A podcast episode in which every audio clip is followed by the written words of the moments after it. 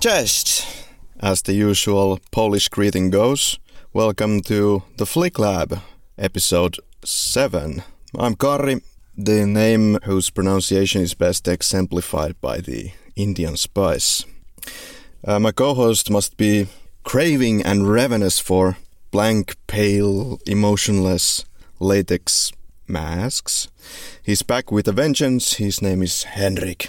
Hi. Yep, here. What happened? Here? The typical chaos. okay. Yeah, thi- this is, this is the famous episode where we are actually going with the gimmicks. like the rest of this deceased franchise. It's gonna be gimmicks from this day on. So, this is the infamous seventh episode, and we have read both this article about the curse of the seventh episode, but this means that uh, most of the, or many of the podcasts end abruptly after the seventh episode. We hope not to disappoint you, and we'll carry on with the show next week, as per usual. Yeah, well, whether the, we actually managed to bully through this curse of the seventh, we can all see that in the next week. We are still kind of on the frying pan with this one. We are, and uh, this is like the curse of podcasts, and the next episode would be the curse of Michael Myers. However, today we are checking out the Halloween 5, The Revenge of Don Shanks. uh, kind of a weird uh, Swiss French horror. Well, it's it's something, all right. I don't know what it is, but i i it's an hour and a half long. I can vouch for that one. It's an hour and a half long piece of cellulose and well, um how's your history with Halloween 5? The Revenge of Michael Myers. I've seen it only twice be- before this one. This is my third time with Halloween 5. The first time I saw it, it was one of the retro releases of Future Films VHS lineup, which came out at the same time that they released the VHS version of the H20. There was a huge push to have the entire franchise back at the store shelves at that time. So I first saw Halloween 5 during the release, uh, the VHS release, re-release, and then later on, something like four years afterwards, when I tried to see if it was as bad as I remembered, and it was. And now, after years of not seeing the film, I once again had to see it again for this podcast to see if it was as bad as I remembered it that it was, and well, it's it's still pretty fucking bad. I have to admit. Yeah. I believe I first saw these movies when my sort of infamous grandmother who lets me watch all kinds of crazy films, she let me to go to a video rental store. And I'm not sure where it was, but it's not important for this podcast, but maybe it was like Malminkartano or Pukinmäki. Anyway, there was a rental store and she rented for me four and five Halloweens. And being the nice guy that I was, I, of course, immediately went home and copied these to my own VHS. when I saw Halloween 4 and 5 for the first time, of course, I was relatively young. I believe I, I was in the ballpark of 13 or 14 years old or younger. So, of course, this was the gre- greatest thing since sliced bread. Uh, and now, let- for the awkward part, how old were you? I guess I must have been somewhere around the same age. but you already saw that it was complete shit. I had my fair suspicions already way back then. Yeah. Thanks to the incredible number of fake outs that this movie has when it comes to the scares. Yeah, well, I kind of overreacted there. There are some redeeming qualities about this movie. But even then, when I was younger, I could see that this wasn't exactly delivering on the kind of suspense and the, the certain atmosphere that I would grow to expect from Halloween after seeing Halloween 1 and 2. Yeah, I guess the most disappointing or the most troubling sign for me, even at that age, was the kind of already tired and cliche psychic link plot that this movie has. Yeah, I wish they could have had even Dwight Little and the original writer for, or the writer for Halloween 4 to try their skills on Halloween 5, but I believe they were both working on some other projects, so they were unavailable. And then again, Dwight Little already said that uh, he thought that it was just a good idea to leave it alone. We we got it right first time, and let's just stop here. So, unfortunately, the script writers for Halloween 5 didn't even continue in the same spirit as what was built for Halloween 4. Halloween 5 is not taking the direction that you would most likely assume would take place in Halloween 5. Instead, there is no evil Jamie. There, it's just rolled under the carpet and we're giving some kind of a different approach completely. So it's they are kind of trying to avoid the whole thing as much as possible. Yeah, well, to Halloween 5's defense, this movie still does carry over that Michael Myers as an anti-hero aspect from Halloween 4. Since in, in Halloween 4 you could make the case that Michael Myers is an perhaps kind of an anti-hero because he's trying to stop Jamie during the film and preventing him from doing that is what ends up badly for everyone in that film and in here all the characters or all the teenagers are so goddamn obnoxious that you just hope that Michael ma- manages to kill them all. yeah, what did I say a few episodes ago? about them trying their best to make the characters obnoxious, even though they are supposed to be our leading heroines. What's up with that? Yeah, I didn't remember that they were this bad.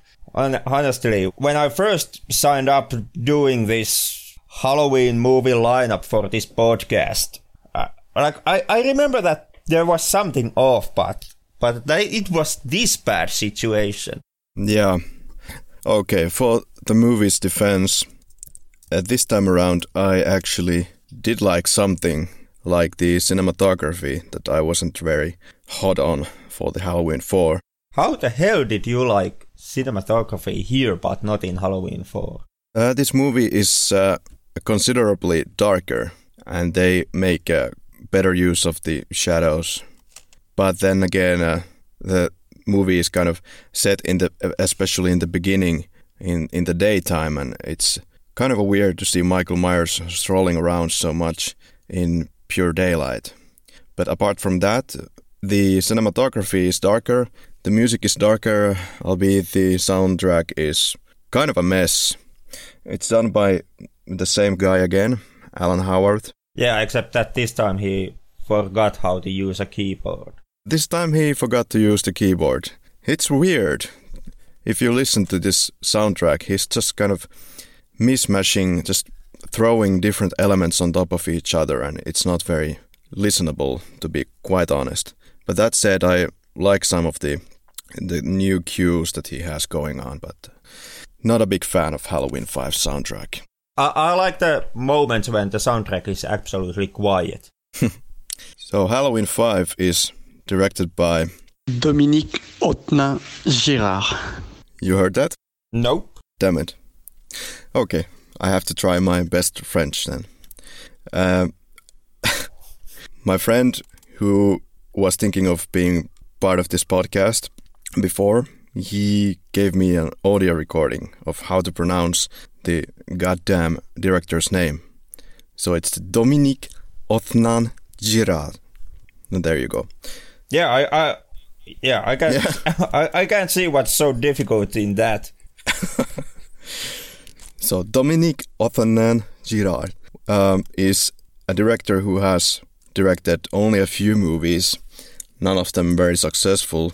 Yeah, the, the, the mastermind behind the absolutely worst Omen film that not even those porsos who still liked Omen 3 could tolerate, and then that one lackluster erotic thriller.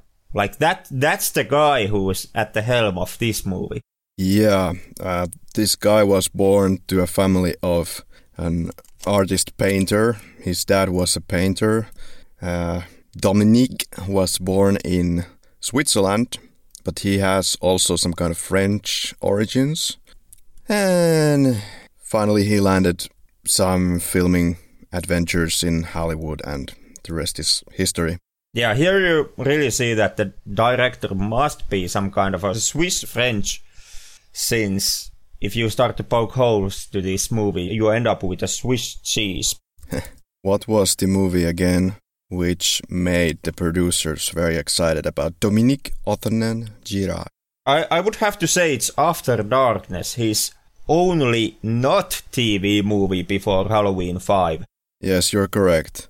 Was this movie like on some film festivals? There was kind of a. Uh, it wasn't like a run of the mill. It was uh, relatively known, I believe. Well, it, it was known for the fact that it had John Hurt and at the time hot name Julian Sands in it. Yeah, this tickled the fancy of Moustapha Akkad, and he was on board for Halloween 5. I guess it's time to kind of start to check out this movie somewhat scene by scene. So we start with the watermelon pumpkin. Yeah, So that they- was bad.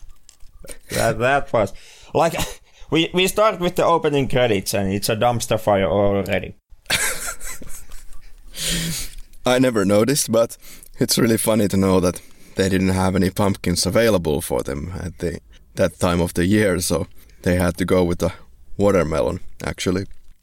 That being said, the opening titles sequence might be the best part about Halloween 5. I I would not go uh, uh, that far de- defending them because I absolutely hate hate that cutting sound effect that they have posted on top of the soundtrack during the credits. Yeah, I guess that's just mostly like Alan Howarth, and I like the end of the uh, title sequence where you see the cut up watermelon, and the music goes pretty nicely with the events of the Halloween 4 when they are playing them back again. You get kind of pumped for what's to follow. Yeah, seeing leftover clips from Halloween 4. Yes, and uh, in fact, in this Halloween 5, we now see at least one shot that was not used for Halloween 4, but for some reason it was used for Halloween 5, which is the part where the cops throw the dynamite into the mine shaft. Yeah, which seeing it in Halloween 5 makes no sense that they cut it out from Halloween 4. Because Halloween 4 actually has quite a lackluster way for Michael going down. I mean, granted, they shoot like a million bullets to the guy, but this is still the dude who has managed to walk off being shot repeatedly and that's that's the ending you have for Halloween 4. They use bullets. Yeah, And, yeah, and then, you know, it w- could have helped Halloween 4's ending if they would have kept the dynamite part in that movie also. correct. But no, they cut it out, and now they insert it to Halloween 5. I cannot understand that. No, Ever since I was a, was a kid, like he can withstand fire, explosions, several bullets, and now they throw bullets into his body again. And even Sam Loomis is completely convinced that he is where he belongs and dead. yeah, he fall into a pit, so he must be dead. Yeah, totally absurd. Well, we finished the watermelon pumpkin opening, and apparently the river that Michael is swimming through is supposed to be some kind of underground cavern, at least if you go by the script. I kind of thought that it was um, kind of outside and not in any cavern. What's your take on that? How did you interpret that? To me, it was always just some lonely her- hermit's witch's cave, Yeah, which made no fucking sense at all. Like, yeah, I, I know. I know that behind the scenes and in the scripts there is the whole mention about the hermit guy being some kind of a uber cult member, Dr. Blood, or what was his name? yeah, Doctor Death. Doctor Death, yeah. But none of none of that comes off from the final product. The film Halloween 5 presents him simply as some kind of a hermit that lives in a hermit's cave, I guess, which has a ton of candles and open fires and everything that you would see in some kind of a low fantasy witch's cabin. Yeah, The interior design is all over the place for this hermit character. yeah. Immediately, it gives the vibe of some kind of French uber stylized bullshit scene, and they well, actually. i- i- it gives you an image of bullshit scene. I oh, wouldn't yeah. necessarily make the claims for it being any French. And they actually shot this scene first with some younger guy who was supposed to be the actual Doctor Death. And, well, I guess we are left to assume that all of these absurd things that are mentioned in the script were filmed at the time. But this was replaced with this older guy who is just some kind of hermit in cave, perhaps, or just somewhere outside by the river. Beautiful, beautiful river. And then it just so happens that the hermit clearly takes care of Michael for one year in his house. Yeah, I mean, you know, you have to put yourself into the guy, guy's shoes here. Like, you are a hermit living in living in a weird witch's cave, and all of a sudden this masked multiple gunshot victim breaks into your cave and t- tries to kill you at the first sight. So, of course you are gonna take care of him. Like, ain't that the most logical thing to do? Absolutely. Yeah, speaking about her- hermits doing illogical things. Yeah, that helped a lot. God. There's gonna be a lot of moments like There- this. there- there's gonna be a lot of beer in this one. Oh yeah, about the drink of Halloween 5. I couldn't figure out what kind of beer they are drinking in Halloween 5. But what is absolutely clear is that there is at least three boxes of beer. Yeah, it, it, it has to be some kind of American beer that is that's easy to steal from even the cheapest of food markets. Yeah. Which kind of beer did you choose for this episode? I just went with Miller. Miller. Okay. Yeah, I Did I, you also buy the six pack of Miller? No, I, I can't take a six pack of Miller anymore.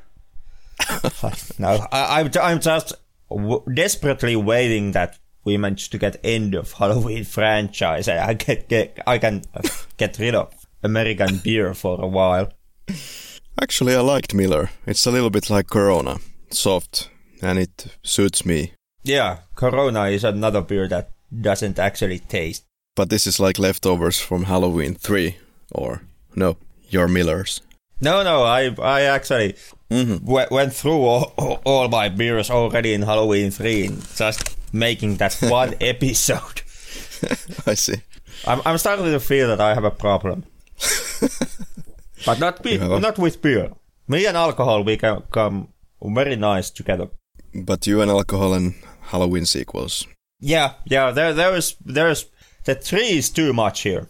At this point, we got to Jamie having these uh, involuntary movements, and apparently, Michael is somehow psychically connected with Jamie, and Jamie can experience what Michael is experiencing, therefore, being able to tell where he roughly is and what is he doing, so on and so forth. So now it's uh, starting to get from this relatively still sort of kind of grounded boogeyman tale to uh, some kind of a witchcraft story.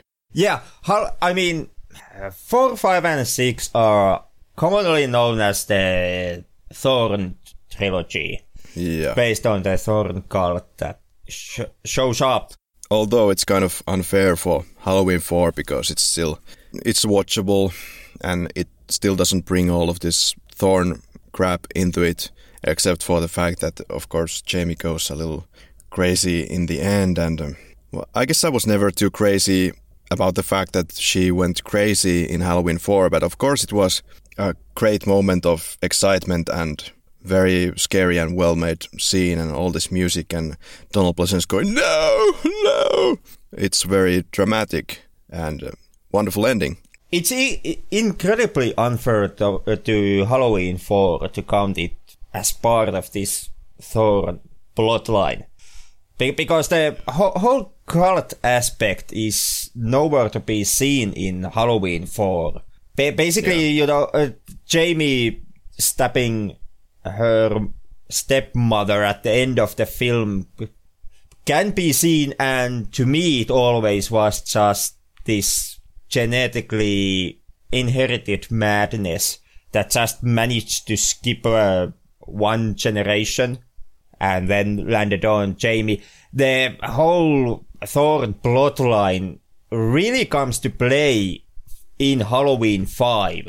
and they didn't even know what they were doing so if we talk a little bit about the man in black also played by Don Shanks mostly they didn't know what the fuck they were going to do with this character they just implemented something that they felt was missing from this movie so they decided okay let's add this mystery element to kind of make it more interesting, I guess, more to add some kind of a deeper plot line to it all.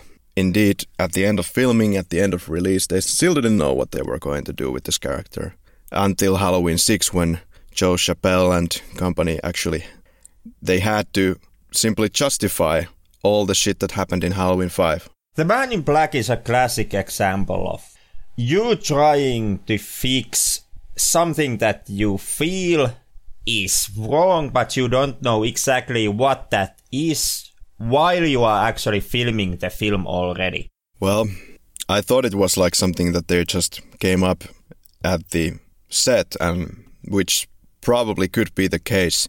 Well, the uh, script that I read is the second draft from 31st of March, 1989, and in this version, the Man in Black actually does appear to an extent. There's maybe less scenes for him, but he is there. But uh, we all Okay. know that it was it was kind of pulled out of their asses. The version I heard, I have heard, is that they knew that the movie was lacking something. Couldn't point the finger what it was, and then near the sets when people were gathering to watch them making this film, there was this one guy who repeatedly showed up to follow the filming process, and he was dressed in all black and had this black Stetson hat on him. And that, that was the part where director finally picked up on the idea of implementing this man in black character into the film. And uh, as far as I've gathered, basically the whole crew was quite worried about them making these hasty changes into the script and to the film while they were already filming the film. Don Shanks, who ended up playing the Man in Black himself, was wondering what the hell is going on with the character and what the crew is doing, and even spoke out about his worry that the Man in Black does not make any sense. And he was just told not to care about it, just go with it and trust that it will make sense and it will come together when they finally have made the final cut and the movie is ready. Yeah, like it will make sense finally in Halloween 6. Like this is like the pretty much the movie making ABC that you cannot do because God knows that Halloween series is already full of these ideas that are left at the end of the movie and then you are left there to figure out how to continue from there. But yeah, these might have happened for different reasons, but here it's clear as day. The series is supposed to continue after this, and all of the responsibility to figure out what the hell is going actually on is left for Halloween 6 crew. This movie also, by the way, tanked badly, and it took six years for them to figure out how the hell to continue with this. And of course, they went full retard with this plotline. They are also known as the Ridley Scott move these days in movie making. Um, that's pretty accurate. If IMDb is to be trusted at all in its trivia, which it is probably not, the man in black's wardrobe, according to IMDb page, is uh, not to country music singer Johnny Cash, who often wore long black coats and black cowboy boots. So we have now traversed about four minutes into the movie, and we're still going to have a lot of problems ahead in the starting moment. One thing you notice right from the get go with the hospital scene is that Moustapha is already cutting some corners since none of the fucking light bulbs are actually turned on in the hospital. Yeah, well, it was Moustapha himself who said that he would be doing these movies until the day he dies or something to that effect. And clearly, while not caring at all about the actual quality of the films that he's putting out. So we continue from the hospital scene. Jamie is having these involuntary movements, and uh, the nurse comes to her room and says this infamous line Do you want me to call your mom? Now, excuse me, what the. F- the mom or the stepmother has been stabbed at the ending of Halloween 4. I would have thought that she was dead at this point, but this is kind of suggesting that she is still alive. And yeah, in, in fact, if you check out the second draft script, there is more material that alludes to the fact that she's actually still alive. But when you watch the movie, it's kind of a confusing moment. What does this mean? Who, who the mom? The mom that died in the car crash uh, meaning Laurie Strode, or the stepmother that you just stabbed and probably doesn't want to be anywhere near you. Yeah, those are the mysteries of Halloween 5. The Revenge of Michael Myers. The Revenge of Plot Holes. Then Jamie writes on the chalkboard that he is coming for me. Later, Loomis comes to her room, and Loomis is still trying to force some answers out of her it looks like nobody took a look at the chalkboard. But good for Loomis for still hanging out at every possible hospital at weird times at night instead of, you know, just staying at home, drinking whiskey and watching Bonanza from TV. Like, that's yeah. real de- dedication. Yeah, and it's a real skill to come see Jamie just like that, and nobody's stopping this guy. He has literally no ties to Jamie except the events, but is that enough to get like a pass to move around freely like that? These I don't think so. these extremely random hours, just at the magical point when Jamie is having seizure, Loomis just knows that this is the moment I have to rush into the hospital, and every doctor just lets him hang around there. Even though Loomis is not part of this hospital staff, or at least that point has not made clear to the audience, since last we st- saw, saw Loomis, he was still working on Smith's Grove Asylum. Yeah, well, Loomis must have been in the hospital previously, and he must have made a spawn point next to the room, so he can be there whenever he's needed. he must have given that pure evil speech like 35 times until the hospital staff have gotten weary of him and just let him hang around at the hospital premises and talk to Jamie at weird times.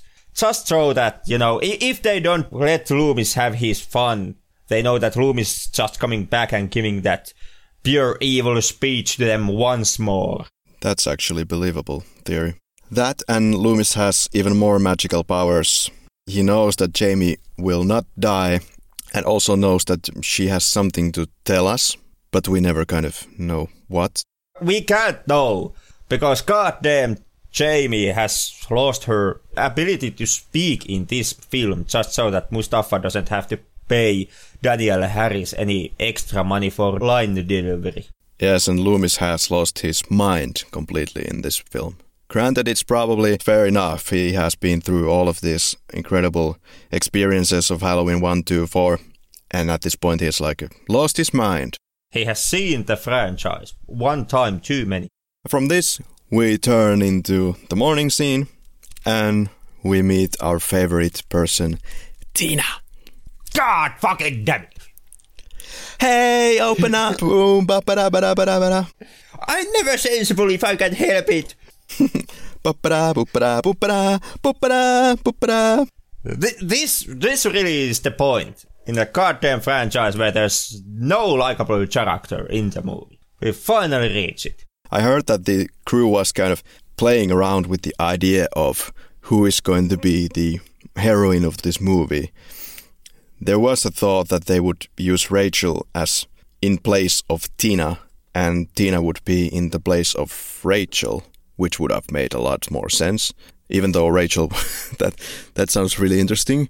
Can you imagine Rachel uh, doing and being motivated by all those crazy things and leaving Jamie alone into the hospital and going to get her asshole boyfriend. Yeah, that that would have not worked exactly like that, but even then it would have been more likable and more interesting than this setup. Well, basically, having your cavities examined would be more likable than sitting an hour and a half with Tina. Jesus Christ. Yeah, I mean, what might have been the thought process to actually switch these roles and give the main heroine role for a new character that is not even likable and had previously nothing to do with anything? The rock is thrown to the window with the text, The evil child must die. They kind of ignore the threat on her life, and it's not Michael. They just think that it's okay that somebody's making threats to your life and be done with it. All these kind of weird moments, man. Yeah, a lot of them. Then we get to Michael stalking Tina and Sam behind uh, trees. Which is absolutely horribly absurd scene. It is, and especially when I tell you more about this scene. So, Michael is talking in broad daylight, barely behind the tree. And if you noticed in your.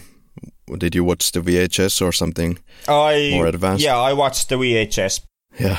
So he's behind the trees, behind these characters. And he's just doing this 360 movement all the time. Sometimes Michael is looking at the ground, sometimes he's looking up, and at one moment he's actually dropping one of the of the one of the branches of the tree on the ground. what the hell is going on there? I, I never pi picked those small details on my copy of the film. But yeah, the Michael Myers behind the trees really is something to witness in this film. You, you can you Yeah. can see that the film tries to emulate the feeling of Michael being this looming presence over everybody by hiding him in the background of the scenes, but movie completely fucks it up. And this is the most obvious example of them screwing it up because in here Michael looks like kind of a this shy bullied little kid who stays in the background kind of like okay I wouldn't even wanna hang out with you guys Yeah. And then we get to Rachel. Rachel is being like sexualized in this movie. And if you watch the documentary, you know that Dominique Othanen Girard, did I get it right? Said to Rachel actor Ellie Cornell that be sexy. Sexy. Because that is something that we most definitely wanted more to the Halloween sexualized woman Yeah, I mean, there was all already the sexualized woman in this movie and in Halloween 4. Now in Halloween 5, why do we have to sexualize Rachel? Every because single goddamn thing. yeah, she's supposed to be more of like this uh, Laurie Strode character in this movie a little bit. Yeah, this girl from the next door type of character. The typical, uh, the typical, you know, the final girl. Yeah, that's completely unnecessary, and it makes her character kind of uh, off, weird, different. And Rachel is not taking Loomis's call seriously, even, and she's acting dumb even when the door is wide open. Stupidity kills, and she gets killed. Then, of course, we get to clown cop music and the clown cops. Any thoughts on that? Once again, I can't understand what the hell they were doing in, in this movie. Like the goddamn Keystone Cops are are something that completely ruin the moment and completely ruin. Well, they don't ruin the film entirely, but they hurt it pretty badly. Yeah, just completely unnecessary. I think that would have been a fine scene without the all the comical nonsense music that Alan Howarth was asked to put on the background. And there is not even any explanation for any of those sound effects within the movie's universe. Like there's nothing in that scene that would make those sounds. Meaning that the audience is automatically going to pick up that it's just something that has been added to the soundtrack without any rhyme or reason. It's distracting. It, And- extremely distracting. It's kind of undermining the intelligence of the crowd. I mean, uh, The crowd can decide if the scene is okay. The the mu- music and other elements can sometimes kind of improve, enhance uh, the effect of something that is wanted. But here it's just so over the top, ridiculous, stupid. No, just would have been better without it. Would have been more subtle. Yeah, and this interview given by Frank Como, who played uh, one of the cops, and he said that he didn't even he knew that his character is a comic relief character in this film. Yeah. But when he was giving the role, he didn't believe that there would be any place for these comedic relief characters in a film that still tries to be a serious horror movie. And even with that in mind, Como did not know anything about Dominique's plans of having these added sound effects behind the scene. He o- only became aware of those after the movie was released and he saw the movie himself. And Yeah. just like with Ellie Cornell's character Rachel's treatment in this movie, haven't found not one statement from the cast that would approve the sound effects and would say that it was a good call to add those extra sounds in the in the scene. Yep, looks like nobody liked it. Alan Howarth, the characters who played the cops. Especially the audiences didn't like it. So we got again to one of uh, Loomis's ramblings. He's getting really creepy. He's banging the door on Billy in the hospital, and then he's again harassing Jamie to write, write, write something on the paper. Then there are some uh, historical logical errors. Loomis goes to the cop station and says, My memory goes back 12 years. It should have been 11 years, in fact. In the script, there is uh, the added uh, cemetery scene, and there is also a mine shaft scene. They go check out the mine shaft if any remains of Myers or any kind of evidence would be found. So now they're at the mine scene, and Meeker says, Had your fill yet? Loomis seems troubled. There's no sign of cracking. Loomis says, One moment. Meeker says, You can stay out here all day if you want. I've got work to do. Loomis says, You'll have plenty of work if I'm correct, Meeker says. Just hoisted up a million pounds of concrete, climbed out, then plugged it right back up again. Loomis says, You don't know what you're dealing with here, Meeker. Meeker says, I know exactly what I'm dealing with. I started this morning placing flowers on my daughter's grave because of that man. Loomis says, It's not a man, Meeker. It's evil. Loomis, you laugh, but it's true. There are certain things beyond our ability to explain. Michael Myers is one of them. Something invaded that boy and squeezed the shred of humanity out of him. He is an ancient of terror, relentless and cold, as old as the boogeyman. He is the boogeyman. Something in Loomis's voice sends a chill through Meeker. Voiceover says, Sheriff Meeker. Meeker turns, it's a young policeman. They want you down at the cemetery. So then they go to the cemetery, and um, Loomis says, You think I need Michael, the idea of Michael, to live on? Meeker says, This doesn't prove anything. Loomis just stares. He's got all the proof he needs. Young patrolman says, I don't get it. Why would anyone want a rotten old casket for? Meeker turns to him, disgusted. Meeker says, Get some extra units on the Kratos girl, and for God's sakes, make them plain clothes. We don't want another panic. End quote. I think these scenes would have been pretty nice, because they kind of jump over the whole fact that Loomis has uh, seen the casket and. I really don't know. Would that scene given anything to the movie? Except No. one more time Loomis giving his his pure evil speech. Yeah, spiel. Yeah, Loomis does not come into the contact with the casket later on in the movie. So Loomis himself would not need to know about this Michael reopening the grave.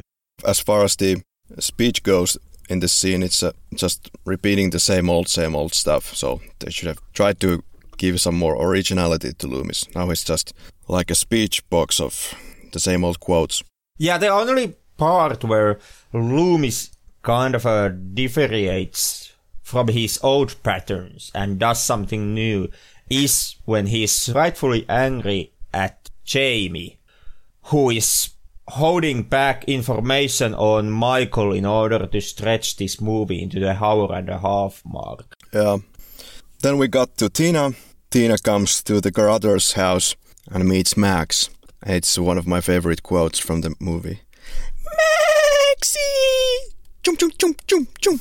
So there are laser gun bursts coming out of Tina's mouth. She's supposed to be giving kisses to the dog, but it actually sounds like the lasers coming from the Moonraker weapons.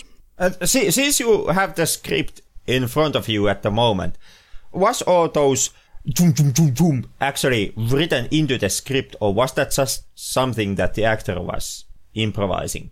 Uh, Because god damn it, if they wrote Tina to be exactly as obnoxious in the script. Well, what I know from Tina is that the thing is that a lot of the things that she did, she was just free to do whatever she wanted to do.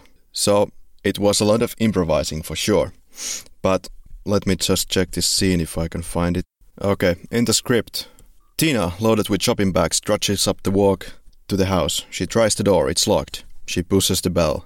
Tina says, Rage! Through the windows, we can see Tina head to the back door. Max, chained in the backyard, lopes over toward her, straining at his chain. Tina says, Chill out, Max. I'll get you some water in a second. She kneels out of view, stands. We hear the sound of a key inserting in the lock as Tina opens the door and enters. Yeah, so it looks like it was super improvised once again. Well, that's a shame. Because I would have actually loved the fact that it, it would have been written on the script all those extremely random noises that Tina makes throughout the movie. Yeah, goddamn. I'm gonna do a Tina Laser music mix after this episode. ma- Maybe we have to rewrite the Halloween 5 script so that Tina's dialogue is now written in the exact form. So, so that her lines goes like, Max, boom, boom, boom, boom, boom, boom, boom. Yeah. Tina goes inside the house, says that, Rachel, I got you a present. And Tina looks at the camera. Yeah, which is supposed to be Michael's POV. Looks at the camera for a small little second there. And also the audio cuts off really abruptly in this scene. Like, like you get the background ambient and then it just, all of a sudden it just jump and the ambient Oh. is gone. Oh, okay. Uh, that's a lot of editing problems in this movie. extremely lot. Tremendously a lot of editing problems in Halloween 5. Which I really can't understand how the hell they were this choppy and this lazy in a movie that was still aimed at the theater re- release. Another part of pure improvisation, I believe, is when Tina goes up the stairs to the second floor and she is completely nuts. Rachel! when Tina exits the building, she turns one more time to look at the house, and Don Shanks is still in the frame, and he crappily kind of moves his ass a little bit more out of the frame. Uh, even then, Tina is not able to see him. That's uh, pure hilarious stuff. Yeah, and then there are these weird cuttings when Tina and Sammy are talking with this relaxed music in the background, while they're intercutting with Jamie twitching in the bed. It's bizarre. What is this guy that is chasing Jamie in the cellars? It, it wasn't, I guess, a janitor, but uh, Nobody, nobody can actually make any sense who that guy is because the movie at the beginning of the basement, I, I don't know if it's a chase scene, but the movie tries to frame it as such. At the beginning of that scene, the movie frames the shadow as Michael Myers. And then there's that frantic Jamie running away from the shadow, during which there is the added audio effects on top of ambient, which is extremely annoying and schizophrenic as all hell. And then it just, all of a sudden the janitor and the nurse just teleport into the basement and the scene ends. It was a little different in this version of the script. Well, there was more opening of doors and it was, I think, a small cabin or some very small room that Jamie went into instead of going like into this weird corridor with the light. Uh, anyway, why is this janitor guy not saying anything? He's just chasing Jamie around the house, completely mute. Well, maybe Jamie had. Maybe he tried to talk to Jamie, but Jamie has temporarily lost her hearing as a side effect for sniffing those marker prints at the one scene earlier. This this scene with all the sheets where she's running and escaping the janitor. This this was supposed to be some kind of artistic and very challenging scene, and it took a lot of time to film. And Dominique was giving this artistic stuff and touch here. For me, it's just a lot of confusing shots that are cut very rapidly I could believe that the scene might have been difficult to pull off from the uh, following camera perspective. Like having the camera follow Danielle Harris at that way. That could have been difficult or hard for the crew to pull off. Granted, but, yeah. Yeah, but the scene in itself really does not come together at all. Like you said, it's it's edited completely choppily. It's a nightmare to watch. The added audio effects does not make any logic at all and just distracts you from watching the scene. Yeah, if we jump a bit, especially the scene where Max is shown as dead and the dog is still making a barking sound. I didn't even pick up that one. Yeah, must be some French stuff. We got back to creepy Loomis. Loomis is throwing tables around and scaring Jamie as much as possible. Why? Why are you protecting him? Because this movie is a hour and a half long. Yeah. In this scene and many scenes, it seems like even Donald Pleasence hasn't got the goddamn idea what he's supposed to do and why is he acting like this. Yeah. I suppose he read the script, but they were still even writing the script during the filming. So, in Donald's defense, no one in the cast, as far as I know, had any sense on what was going on with the script. Yeah. Like because of visa problems, Donald had to get his scenes shot within a week and after that, he would wrap up his part in the movie. As far as I've heard, no one, absolutely no one understood the script when they were shooting the film. Or at least the actors didn't understand the script they were acting on. And when, when the whole show kind of has started, the group had a partial screenplay the script wasn't even finished at first. Then they got another partial screenplay and started filming from there.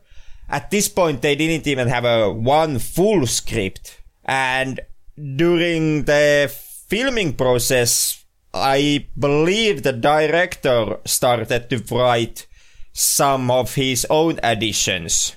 And even that wasn't good enough yet. So they brought fourth guy, you know, to write additions to the script. And he, uh, at the final point, it's some kind of a Frankenstein's monster with all these people having added something and cutting something off and just trying to stitch it together. Which is quite obvious when they write Myers correctly in the script in the beginning and at the ending it's M E Y E R S. So with this added E. So Yeah. Oh dear. Carrying on, which is a delight because Myers Mansion. Yeah, that loving suburban home that does not look anything like the Meyer house at goddamn Nope. all. And as far as I've managed to piece together watching this film, it would appear to me that the fucking house can't keep its own interior architecture intact throughout this film. For me, it looks like the house kind of a magically has this one floor added to it at the ending of the movie when they are inside the house and Jamie is trying to evade Michael in the Meyer house. Yeah, I heard from somewhere something that uh, they were actually unable to find a similar house as the original Michael Myers house. Well, here's a suggestion go to the fucking original filming location. Yeah, how about that? But they were filming in Salt Lake City, I believe, this one as well, for the most of it, yeah. But still, how are you not able to find even a little bit similar house, at least at the exterior? I mean, you can play games with the interior as much as you want, basically, but why do you have to fuck up the exterior as well? Especially this badly. Because I can't believe that the original Meyer house i i i that, that was that rare as a you know house design that the only possible solution that they could have now that they can't go back to the original shooting location is this goddamn mansion. Yeah, it's, just, it's absolutely ridiculous because it's a totally conscious decision to make that shot from the exterior as well. Um, Why would you do that? You can find anything that looks at least slightly like the original house. Why can't you do that? It looks like a freaking gothic Moominland house. Mhm. And there was, I heard that there was some attempt to go into some kind of a gothic direction with this film, or having some kind of a gothic feeling, which maybe ties into the fact, which, which you mentioned earlier, this movie being darker, Yeah, more darkly shot than Halloween 4 was. yeah. And then we have what is, I believe, just crappy camera work because the camera is just completely out of focus when the man in black is strolling around in the house at the same time as Loomis, of course, and he shows the sign of thorn. Or maybe it was meant to be like that, some kind of French thing. I don't know. Swiss French, excuse me. Well, Loomis is laughing at the rat, or whatever it is. Here we could talk about the script because this scene continues in the script. So, this is the scene where the rat is coming out of the ventilator shaft. Quote, he reaches out cautiously, tugs lightly. The chute door springs open. A dark form leaps out at Loomis. Loomis stumbles back, readies to shoot, but stops. On the floor, a rat squeaks away from the partially gnawed body of a cat, frozen in the final terror of its death, scratching out to break its fall perhaps. Loomis shakes his head, pushes the door up and latches it. He looks around for something to move the cat when suddenly there's clattering upstairs. External shot Myers House, street, day. Several kids are tossing bottles at the house. The youngest is having trouble hefting his when suddenly something comes flying down from over the front porch roof. It splats in the middle of the kids. They stare for a moment at the dead cat, then at the house. There's a split second before they run for their lives.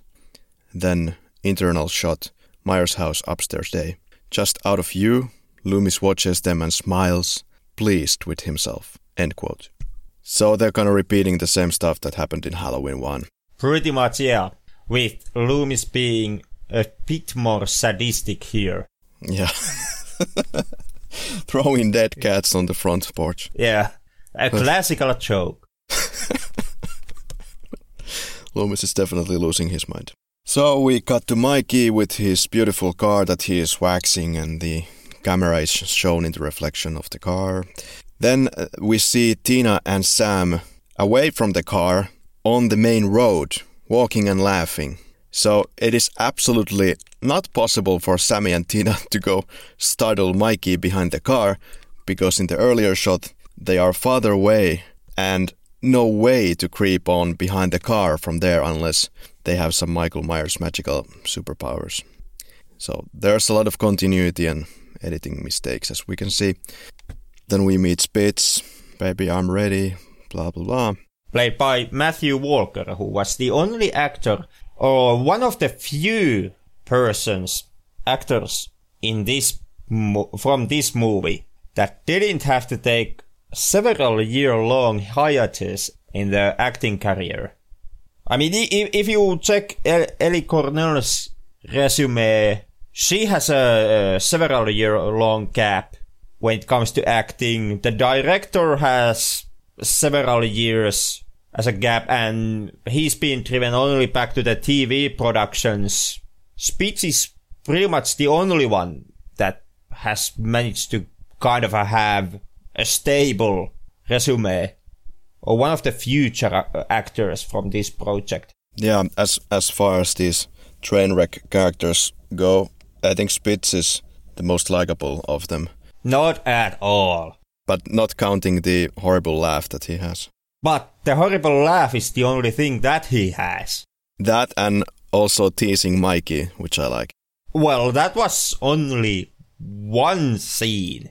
Yeah. A- and not even proper teasing.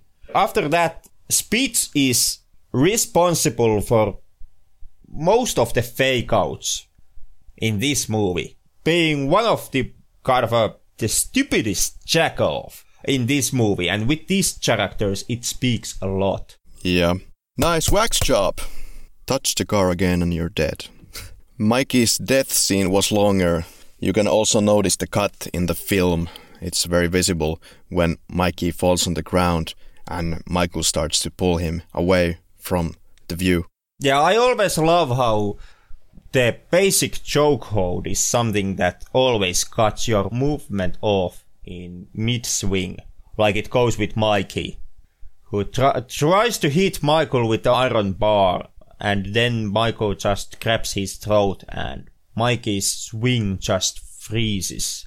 Yeah, the actor Jonathan Chapin, Chapin kept the actual, was it like a wax model of himself with this farm equipment in his head, but uh, then his girlfriend or wife said that uh, this has to be thrown to the trash. I would also, you know, ha- would like to have my own death cast. yeah. Some weird cutting again when we get to the night scenes and uh, Tina is in the car of Mikey, but the actual actual person driving the car is Michael, as in Myers, and uh, the speech is not matching with the lip movements. So terrible ADR. The line is quote, "Is it because I want to see Jamie?" and "Nothing, Mike. That's what I get. Nothing." And the ADR is terrible here, and I'm wondering what was actually said originally on this tape. And I viewed this scene like 20 times in a row, and I came to the conclusion that it's nothing, Mike. That's um all. I get nothing. So maybe there was some, maybe the actor was a bit confused for a moment. Who knows? But that scene actually is one of the better scenes in in this film. Yeah. and kind of a showcase of talent from Don Shanks, who mm, still manages to create one of the only tense and atmospheric scenes in this whole movie, simply by his eye movement. Yeah. Like I, I, I have to tip my hat to that dude for that one. Well, let's talk about the performance of Don Shanks. I'm not so impressed because all this, uh, maybe it's also director choice to wander around the trees in a nonsensical way. I didn't like the unmasking. I guess it's okay, but it kind of doesn't really get to the essence of the character from the past. No, not not a big fan. Me neither. Like I don't hate Don Shanks. Yeah. in this movie. I think he makes okay-ish performance. And when it came to stunt work and building bonds behind the sets and be- being a professional and giving all of yourself to this project, he did all that. I, I would say pretty masterfully and kudos for him for doing that. But at the same time, Don Shanks is once again an actor that was cast in the role of Michael Myers simply because of his walk. That that is the reason. Dominique, What's special about the walking? I uh, for life of me I don't know, but that is the official reason why Dominique cast him as Michael Myers because he liked the way Don Shanks walked, and and Shanks was told not to see and study the previous films to get any kind of a feeling on the character of Michael Myers. Really? Yeah, according to Shanks himself, he was told not to study the previous films, so that he wouldn't have any kind of a precognition on how Michael would work. Well, that kind of explains my problems with this character. It can explain at least some of it. Because how do you act the same character that was already established before? You can just pull out something out of your left pocket and go with that. And at, at the same time, there is also, I would point my finger even more to the director of this film, because when it comes to those shots where Michael is in the background, I get why you are making those shots. You wanna capture again the looming presence from the first Yeah. film. But Can I interrupt just to say, why is this character not just staring at the heroines?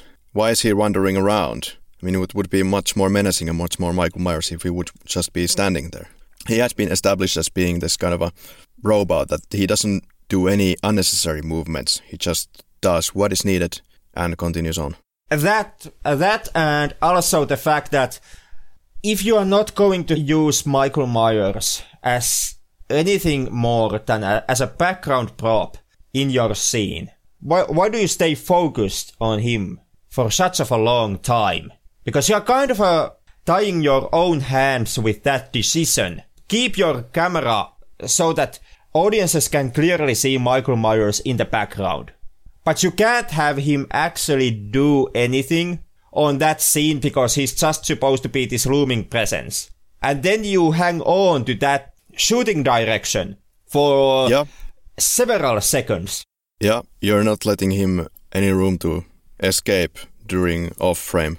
No, and that that ties your hands because it it makes Michael Myers look like a complete doofus who just stands there, hands hanging by his sides, doing fucking nothing, and it creates trouble for the actor who still kind of uh, has to come up with a, some kind of a reason for Michael to be there or do something so that it would not just appear so that Michael is just standing there staring at the void. Yeah, when I was a kid, I wasn't even sure if it was Michael or if it was supposed to be some kind of janitor again, or what's the idea of playing this chill rock music in the background and then have Michael wandering around like a douche in the mm. bushes or in the trees. I mean, just, you know, cut into something else, cut to a different perspective for God's sake. Yeah. The scene where the man in black is walking to the Carruthers house while Mikey's car comes in front of it. It was kind of reminiscent of the, the Exorcist in a hilarious way. You know, the Exorcist cover with the taxi. I I remember the scene you are talking about. Okay, yeah. And the logical fallacies keep on coming. Uh, the police force, of course, is in use of loomis provided by Meeker only on the basis that Jamie's whole body was shaking. And as far as the audience knows, that's that's the case. Then there's the cookie woman thing, and the cookie woman is apparently enough of a clue to get the whole National Guard to the gas station. And of course, they don't notice Michael in the car. Then uh, Jamie is interrupting the day of Rachel and Tina with her visions. When Tina is brought to the school back due to her visions, Tina should then know why she was brought there. Instead, she just shrugs off Jamie's comment about the boogeyman being with her earlier, just says, like, yeah, that's one way of describing him. And there is the fact that since Mikey was already giving the finger to the cops earlier, the real Mike might have disappeared from the gas station as well. But the real questions are uh, why does she still want to have coitus so much with him after the whole ordeal and insists on leaving Jamie alone? and then later says to Sammy, Ask me if I care where he is. It, it doesn't make any sense. Yeah, it, it doesn't work on any level. Right? Yeah. J- Jamie has just told you that your life is in danger. So what do you Yeah. do? Go to You the go to party. party Yeah, of course. The most logical thing to do. with the guy that just left you on the gas station. Must have some foot long dick or something like that. Yeah. What do you think about uh, this National Geography moment of the film?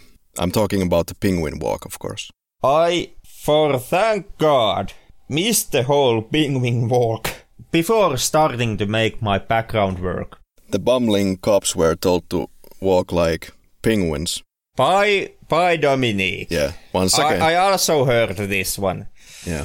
But thankfully, I did not realize to pay attention to their walk when I was watching this film.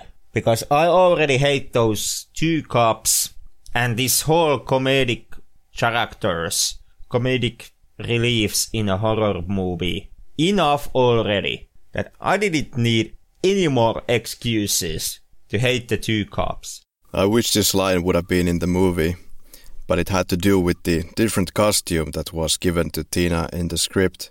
They changed it.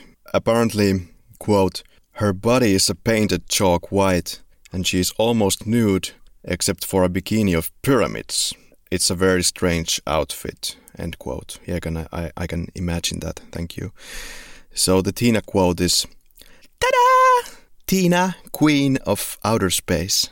Very fitting. Thank God they changed that one.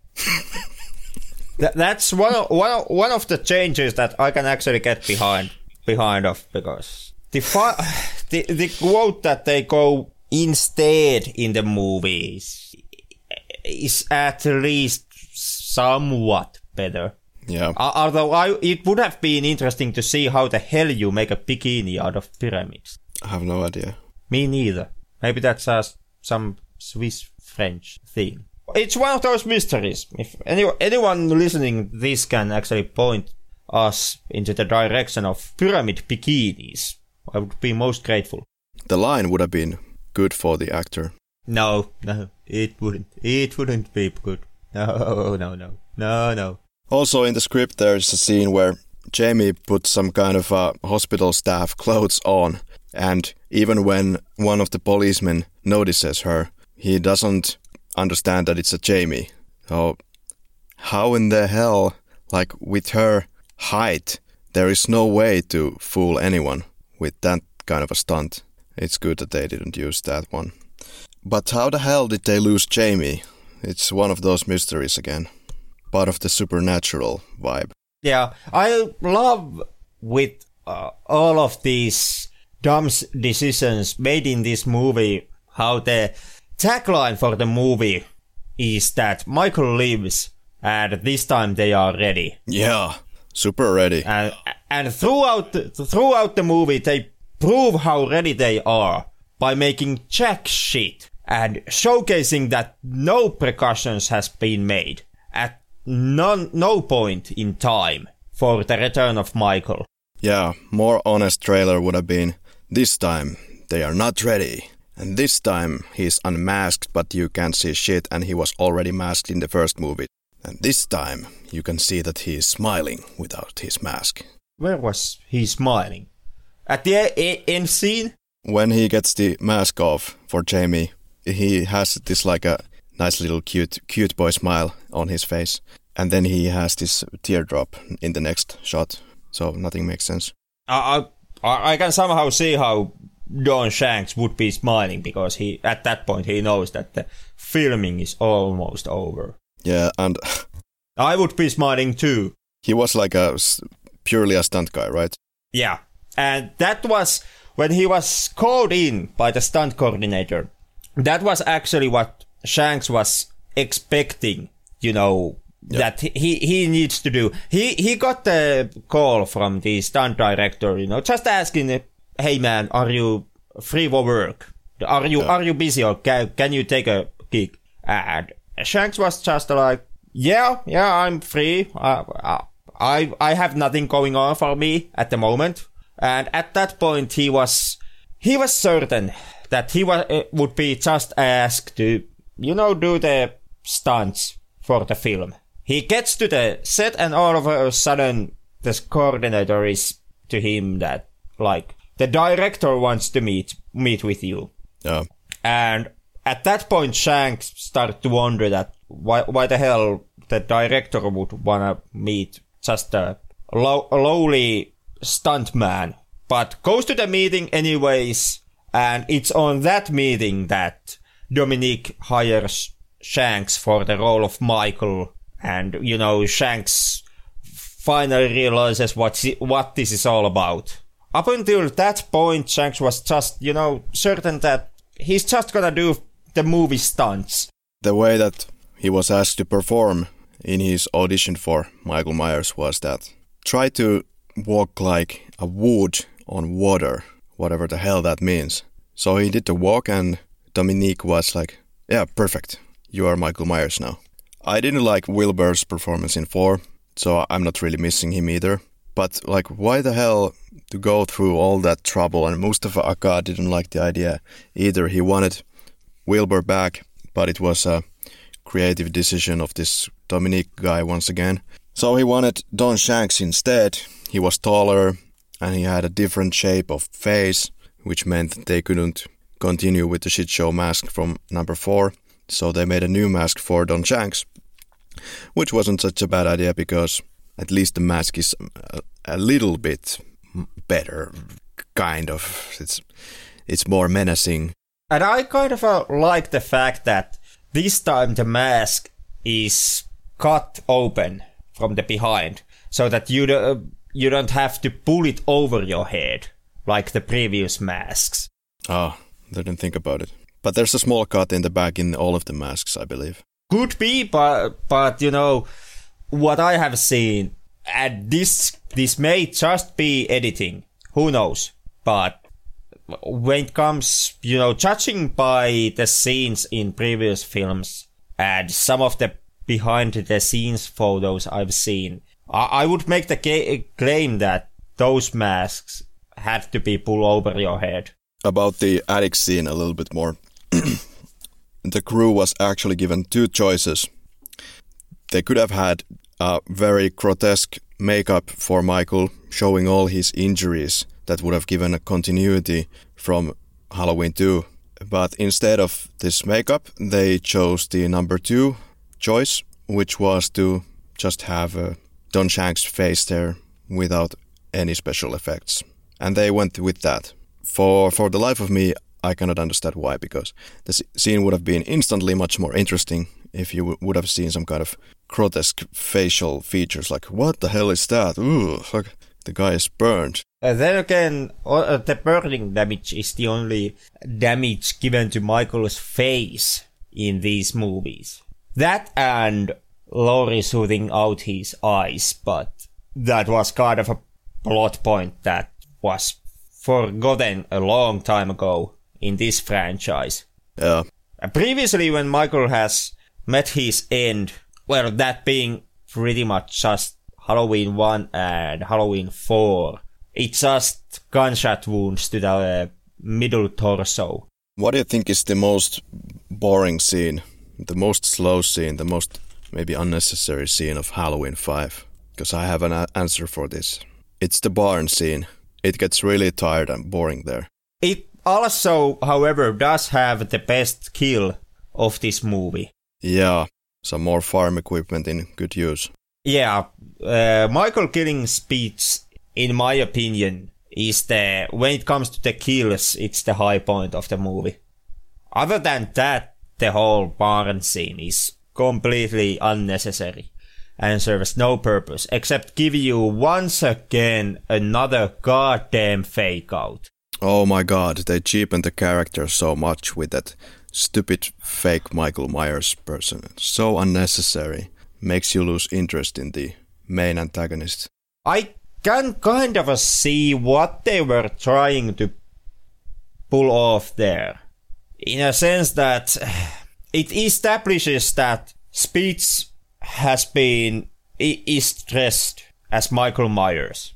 And then you are sh- uh, shown the actual Michael Myers in a different location inside the barn, confirming to you that there are two persons looking like Michael Myers at the exact same time at the exact same location. So when there are those scenes where the character sees someone who looks like Michael's back at the distance or behind a corner, it it kind it tries to give you the excitement of the audience not knowing is it Spitz pretending to be Michael or is it real real Myers. Yeah, don't care for it.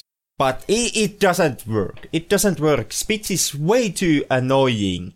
And th- those two fake outs, almost back to back, which you get, Yeah. are too much. They completely, they, at least for me, they take me out of the movie. Yeah. They completely piss me off and make me lose all interest in the atmosphere of the scene. And because of that, the build up they try to have does not have any effect on me. Yeah, and of course it's just introducing more logical holes like where did Spitz get this mask and why is it completely the same as the Michael Myers mask? or even even how how the characters actually move inside the barn because they can both both Spitz and Michael uh, pull off this disappearing act. You you see them walking behind a corner. The camera follows and they are gone into some place. And Yeah. there are four characters total inside the barn. One which is Michael, leaving three other chara- characters, and none of those characters see each other in a situation that anyone would have any red flags. They are playing incredibly calm when they're pulling this stupid stunt that they're putting the Michael Myers mask on and chasing Tina when the cops are pulling their guns and they're still continuing on with their stupid play. Uh, I would be worried for my life. I wouldn't even go try anything like that. Well, it's it's it's like it was in Halloween 4, you know, getting shot by the cops, a classical practical joke. Yeah, once again we repeat this. The barn scene is probably the most interesting scene lighting wise. It's well lit. It's reminiscent of the older Halloween movies to me. I would say it's okay, o- okay lighting. Like It's there- okay, yeah. Yeah, there is nothing special in the way how the barn scene has been lit. I- in the previous film, I still was able to make the argument that I liked some of the nighttime shots and their lighting and their atmosphere. At the end of the film, back at the schoolhouse and when Michael attacks the redneck's car in those situations, but in, in Halloween 5, I have, I do not find any scene that would have that kind of effect on me. It's basically just terrible, terrible, terrible, and then at the high points it's okay, but that's all it is. I like the light that is coming through the barns, woods on the top of the building. But generally, everybody's happy when this scene is over, and when then we get to the exhilarating stuff of driving with the car over children, which is actually a kind of a good scene, nice adrenaline scene after the boring barn scene. It's really nice to know, uh, see that even when he's on car, Michael is slow as fuck. He is. Like a goddamn 13 year old can outrun Michael Myers Yeah. with a fucking car All the way to the woods. All the way to the woods. Let's say 100 meters, 150 meters. But to actually to say something nice about the car chase scene, which I myself don't really care for, but I still have to applaud for the crew on that scene because for from what I have gathered, all the stunt work on this film was extremely dangerous because the lack of safety measures on the set. Uh, and this car chase is one good example of that where they were they are driving on a field at night time and the filming crew is blowing up smoke to make it more atmospheric meaning that shanks can't actually see shit and there are small children running in front of the car Yeah. Tina's actress, as much as I hate Tina, I still don't have any ill will for Wendy Kaplan and don't wish any harm to her. And I understood that she almost got run over in in making this car chase scene in Halloween 5. Like she was running in front of the car, turns around so that she can face the camera for that shot and trips over the cape she's wear- mm-hmm. wearing for her Halloween costume and Shanks, thank God for, you know, the guy being a stuntman, actually manages to stop the car in time so that he does not completely run over Kaplan. There's a lot of moments like this where you have to wonder what the hell they were thinking because there's little kids involved and there's a lot of scenes that could have injured them really badly. For from let's start from the mildest parts. First part could have been where Jamie is running the stairs and escaping Michael and going to the cellar, which we talked about earlier. Of course, that could be probably secured okay. Uh, the second is when Jamie is in the ventilation shaft and Don Shank is, is actually pushing a real knife through the metal. So if there would have been any miscalculation, she would have gotten knifed. Yeah, and they didn't even, you know, show, use security harness on Danielle Harris while while filming that scene. Really? Well, a- according to Harris him- herself, no. She just, you know, had to hold on to hold, hold on with her hands and bend her legs so that you know she could hold the position inside the ventilation uh, in the shaft so that she does uh, does not start falling down the shaft and actually end up you know getting hit by Shanks knife. Shanks himself is completely unable to see where Harris's legs are. Like they they, they did make some markings or, or inside and outside the shaft so that Harris has a had a marking showing her the line above which she has to keep her legs. So Yeah. that in order for her not to get injured. And Shanks had lines showing the spots where to hit with the knife. And a- a- after that, it was simply the actors. And up to Harris and Shanks to make sure that there's no injuries when making that scene. Yeah, but if there's no like security harness or cable there is no way to call this like safe shooting. No, none at And- all. None at all. No, I can't believe that like a stuntman would go for this. And then the third part, of course, is the car. Once again, like what the fuck? Yeah.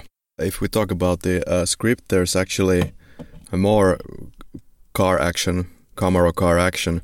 When Jamie escapes the hospital, she bumps into Billy, but before that, she's alone. So the scene is quite ridiculous, so I thought it would be worthwhile to read it here. So it starts like this She's out of breath. Her feet are moving by themselves. Uh, behind her, we can see the Camaro turning onto the street. It travels slowly. Jamie senses it turns. The Camaro moves closer. Jamie is in its headlights. She turns back. Seeing the car, she grows fearful. Jamie runs faster, her chest heaving. Her foot lands on her coat. Her hands fly out as she falls forward to the ground, slowing as she scrambles to get up. Jamie can see the Camaro next to her as she rises. She stares at it. As it comes towards her, she turns to run. Smack! She hits a tree. Dazed, she stumbles back, tripping over the root of the tree and falling backwards to the ground. Cut to the Camaro door opens. The engine hums as the light slash through the fog. The shape's feet move towards her. Jamie, petrified, crab walks back, staring at the shape approaching. The knife gleams in his hand. Jamie curls, reaching her feet over Shape's shoulder as she gives up running, hypnotized by her fear. She doesn't move. The shape is right on her. Suddenly, a high whizzing noise. The shape stops, turns towards the noise. Jamie says, Billy, no! Billy, charging on his bike, is nearly on the shape. Slam! Billy's front wheel smashes the back of the shape's knees. The shape crumples, acting like a ramp for Billy, who rides up its back into mid-air. The shape crashes to the sidewalk. The, s- the knife slices up through the shape's side with a sickening squish. So, uh, oh my god. end quote. The in this script, Billy is introduced also earlier as some kind of a wizard on a bike, and Tina greets her during daytime. And now this comes into fruition, kicking some ass with a bike. so yeah, I, I liked it more in in the final version of the film when Billy just gets run over. Or not even run over because he goddamn survives, but almost hit by the car. almost hit by the car, but nevertheless, he clearly gets some kind of injury to his mouth. And do you know what that is so reminiscent to? To the Razor Blade Kid in Halloween 2. It's nothing to like the Razor Blade Kid in Halloween 2. It's it's it's completely different. But the shape of the mouth is similar. There's something weird going on there. Well, w- what is going on there is the general dumb fuckery of Halloween 5. but but with Razorblade Kid, there was actual point with Yeah. that shot. Here it's just confusing. Why Here, do you get an injury to the mouth? Here, here it's just here's here it it's just an excuse to get Billy out of the picture for for the rest of the film without killing him. Also, one of Dominique's brainstormings is to have Alan Howarth play this uh, very soft, well, plain piano sound. It sounds like a basic Casio synth piano, and it doesn't sound good. What I gathered was that Howarth actually just tied the original Halloween theme into one Casio key. And you know, just pushed that and then edited it at points. Yeah, I'm I'm not once again completely sure about this. This is just some age-old interview with Yeah. Howarth. But seeing the general direction of this film, I wouldn't be surprised at all if that would be the fact. yeah. So we get the synth piano and what what sounds like a synth piano anyway, and Jamie is having a smile and a sigh of relief, like it's finally over when Myers is burning inside the car. Once yeah, once again, Myers pulling Ben Tramer in, in this one si- since we already cursed about the dangers in making this movie, once again, like complete dumbfuckery from the side of the filmmakers. Because at that scene, when Michael crashes the car on the tree and the car catches up on fire, Shanks was uh, actually inside the car to make sure that, you know, it, it, it, it got driven against the tree. And after that, no one in the goddamn crew yelled cut. Yep. Meaning that Shanks does not get any impulse of the fact that the shoot has ended for that part. And being a professional, he actually stays in the car and eventually ends up staying inside a burning car way longer Yep. than it would have been needed of him. Yep.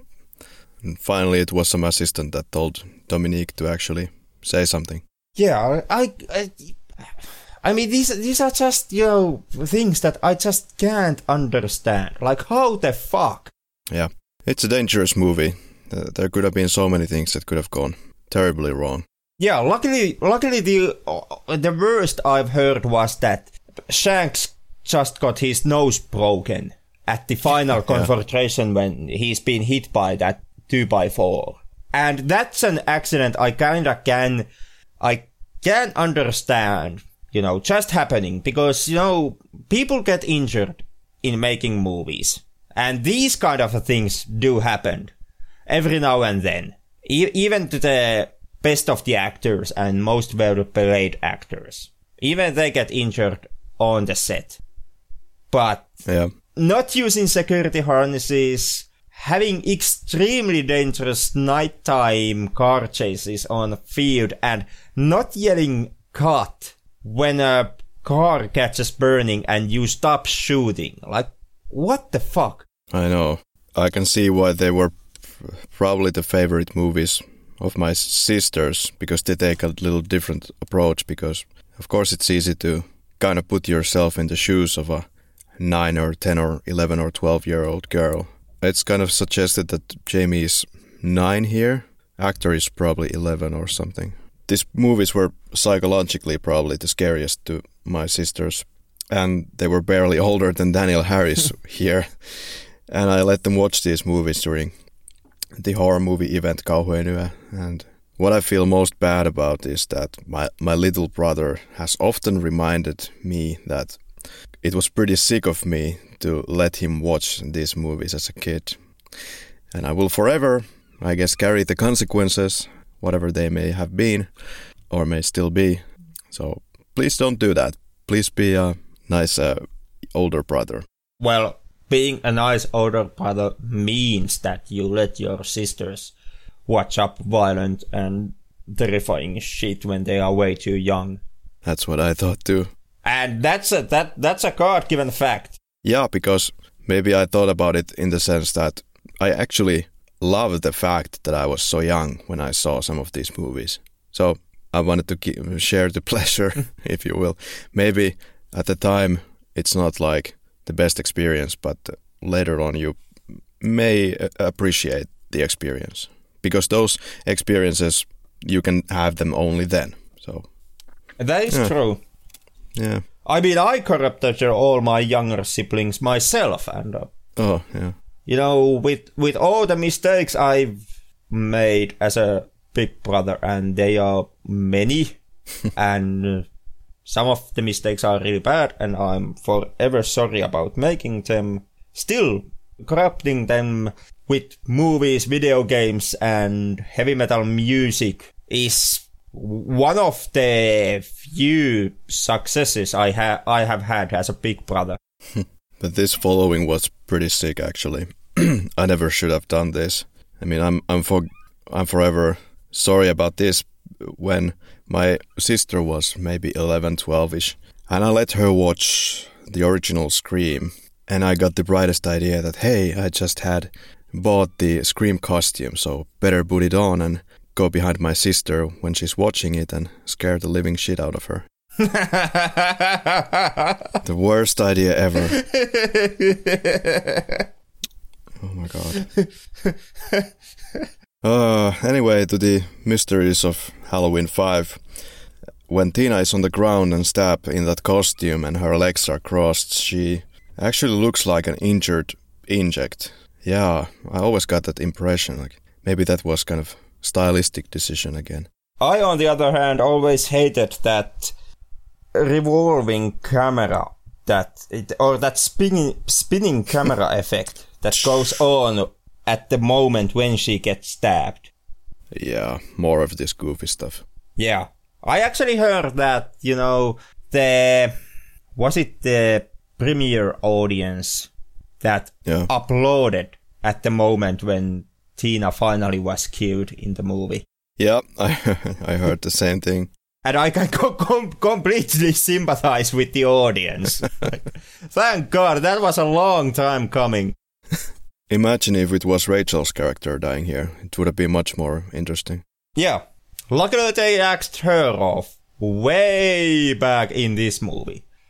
After five seconds of screen time. Another place where I heard that some audience response was heard was when Tina says to Mikey in the car the line quote great psycho boyfriend end quote so that got some laughs Yeah, and that that's w- one of the lines that actually has a potential of working. Hmm. I, I didn't much chuckle to that line myself, but yeah at at least there is something. At least it has potential of being funny, and someone can find it funny. since we're again in this Camaro the original mask for Michael in this scene was supposed to be a Ronald Reagan mask but thank goodness they changed the idea and didn't add any political influences in this movie where it's not needed Yes, Shanks himself speculated that it could have been simply because they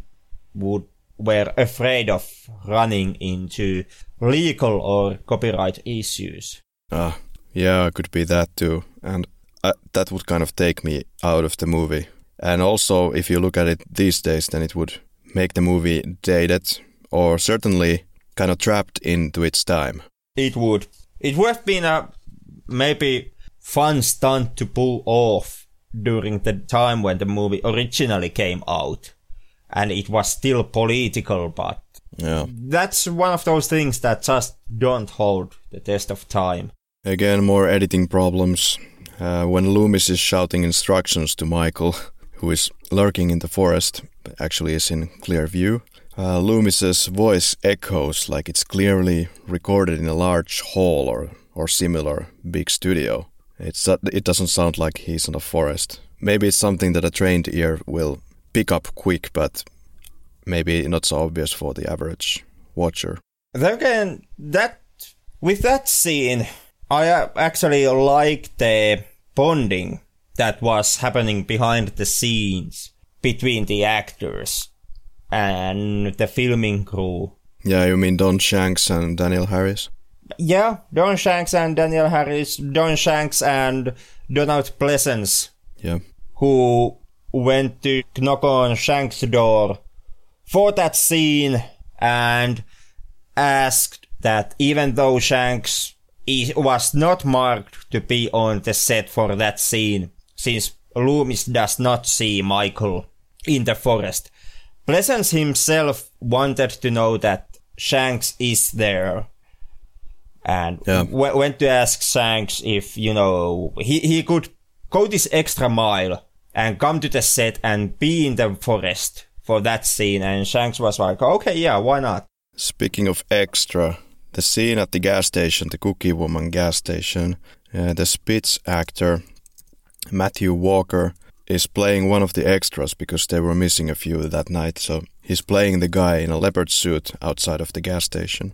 That's what you get when you do your film mostly by with nighttime shoots Yeah. and don't pay your extras enough for you know lure them out to help your film at the night times. And then we move, of course, to again the group barricading to a house and not calling out some SWAT team or something. It's unbelievable. It's just a repetition of number four. And why are they going to the Myers house?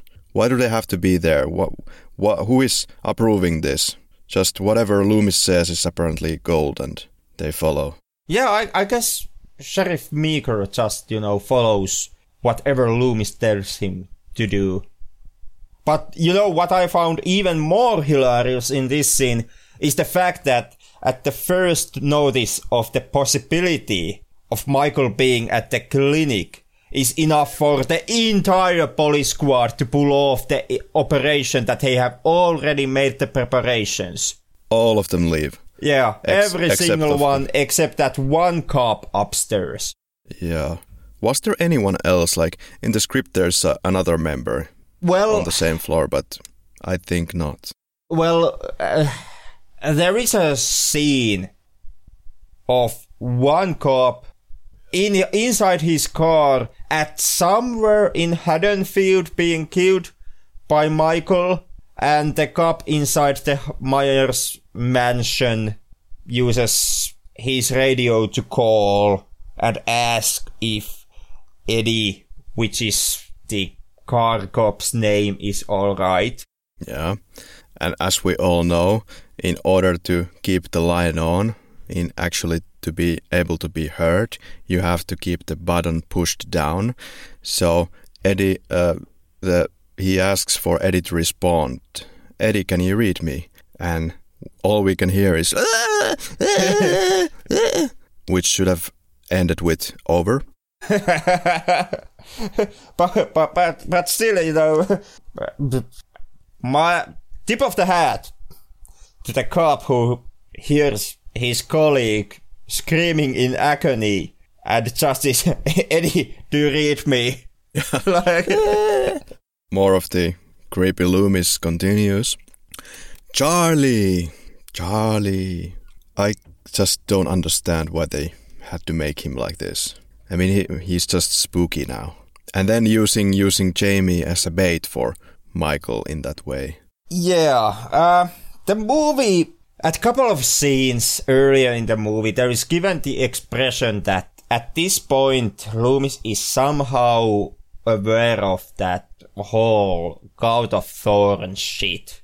Loomis does not state it out directly, but there are few lines about, you know, this darker presence and stuff like that, which kind of uh, hints in the direction that Loomis would know about the Thorn cult at this point of the franchise. And maybe him acting as weird as he does in this one could tie somehow, you know, him knowing about the cult and knowing about the danger the cult presents and because of that going to obvious extremes with the situation. But I'm already grasping at straws with that explanation. And in the follow up masterpiece, Loomis is fully informed about the cult of Thorn from the very beginning, saying, It's his mark, he's come back. But that's for the next episode. In the script, there is a difference how Michael Myers is caught. Michael is walking down the steps. Quote, Loomis pounds on the door. Loomis says, Jamie, let me in. I can stop him. I swear it. Jamie. No answer. Suddenly he notices a new sound, a familiar clumping footstep. Loomis jams a hand in his pocket, takes out a clip and rams it into his gun. He turns and freezes. The shape stands, not ten feet from Loomis. Loomis smiles, holding the gun low. Loomis says, I know why you want her, Michael. She can help cure you. She knows it and she's willing, if you'll only give her a chance, she'll cure you, Michael, of the rage inside. The shape softens its grip of the bayonet. Loomis says, You've only got to allow it to happen, and it will. Give me the knife, Michael. The shape waits, watching him. Its knife glints. Loomis says, Why are you waiting? Don't you want it to end? Come on then and take her. Take us both. Jamie screams. The shape lunges. Its foot crashes down on the fourth step. The step collapses. Loomis. Whoops. Loomis. Yes! Jamie is astonished. Dangling a few feet from its blade, The shape lunges forward, but the steps crumble beneath. It sinks down. The knife clatters down the stairs. The shape sinks beneath the steps. Loomis rushes to a storage access door under the staircase, opens it, and sees the shape imprisoned in a heavy metal cage. A trap hidden beneath the stairs. Two policemen rush in with Billy. Jamie and Billy embrace. Heavy rat- rattling of metal, and then we got to the police uh, station. So that's, I guess, one way to do it. I still prefer Don Shank's nose being broken. I r- really don't know. I don't know. I mean, all of these, you know, both of these scenes, many of the scenes in the film and in the script seem like they were like thought out in as they were going, like in one minute. It sounds like something that I would do if you would see my Halloween film. It's shot like we didn't have, of course, any script. We just had a camera and we just started shooting in some location and then continued with what seemed like the logical next solution from that scene to the next. So Halloween 5 seems a little bit like my amateur Halloween. Yeah, but this was multi-million dollar production made yeah. by the industry professionals. Especially the scene where Billy is driving over Michael with his bike. But still, this is this movie up until this point has the lamest way how Michael is defeated by far. Yeah, and then what happens to Loomis? He falls on top of Don Shanks like he's having a heart attack, or like he would wanna kiss him. Yeah, and at the same time, the floor is creaking in a bizarre way. It sounds like a lion roaring. So my my friend, when he was watching this, he always thought it was coming out of Michael. That he's roaring like a lion just before he passes out. yeah, I think it's just the floor. Or then it's just something trying to connect with the the idea that this would be the exit for a Loomis as a character. And at that moment, Loomis would finally die. Somewhere I found some information that actually Loomis's character was supposed to be killed in one version. Yeah, I remember. I found a mention that uh, the final scene with Loomis collapsing on top of Michael was supposed to be the scene where Loomis finally dies. Uh huh. Yeah, I can see that happening. I just thought that he was kind of really tired and just thought to take a nap on top of Michael. Well, at least Donald Pleasence himself was really tired at this point. Most likely. Definitely. With his age and with all these years put into this franchise, you know, I would be tired too. I, actually, you know, I, I would be downright suicidal simply by the act of going through this entire franchise for some internet podcast. we got to the jail cell scene which in itself is ridiculous and now really humanizing the person that is not anymore human at all. So Michael Myers is just calmly sitting there, playing with his chains, and still has the mask on, and looks down like, oh, okay, I guess this is it. I'm busted. A Haddonfield police station must be the only police station in the entire world that lets a captured criminal to keep wearing his mask and not unmask him. Yeah. Did you hear about Sheriff Meeker's fate? I believe there was also a different version for him as well, where he was shown to be dying or getting some bullets into his body. I tried to be very carefully looking at the floor of the police station, but I couldn't see Sheriff Meeker there. So it's left kind of open ended, I guess, in the final wonderful product. This movie has a ton of killing that did not end up in the final movie. There is yeah. th- there is the whole scene where Michael was supposed to take out the SWAT team once they leave the leave the Myers mansion. And that's apparently they film, filmed it, but it was cut from the final film. Mm possibly because Dominique and Mustafa were fighting quite a lot behind the scenes, which le- led into some script changes and uh, scenes being cut from the fil- final film. Yeah. So you know, I I believe that there, mo- very possibly there would have been a longer scene of the man in black attacking the police station and killing all the cops.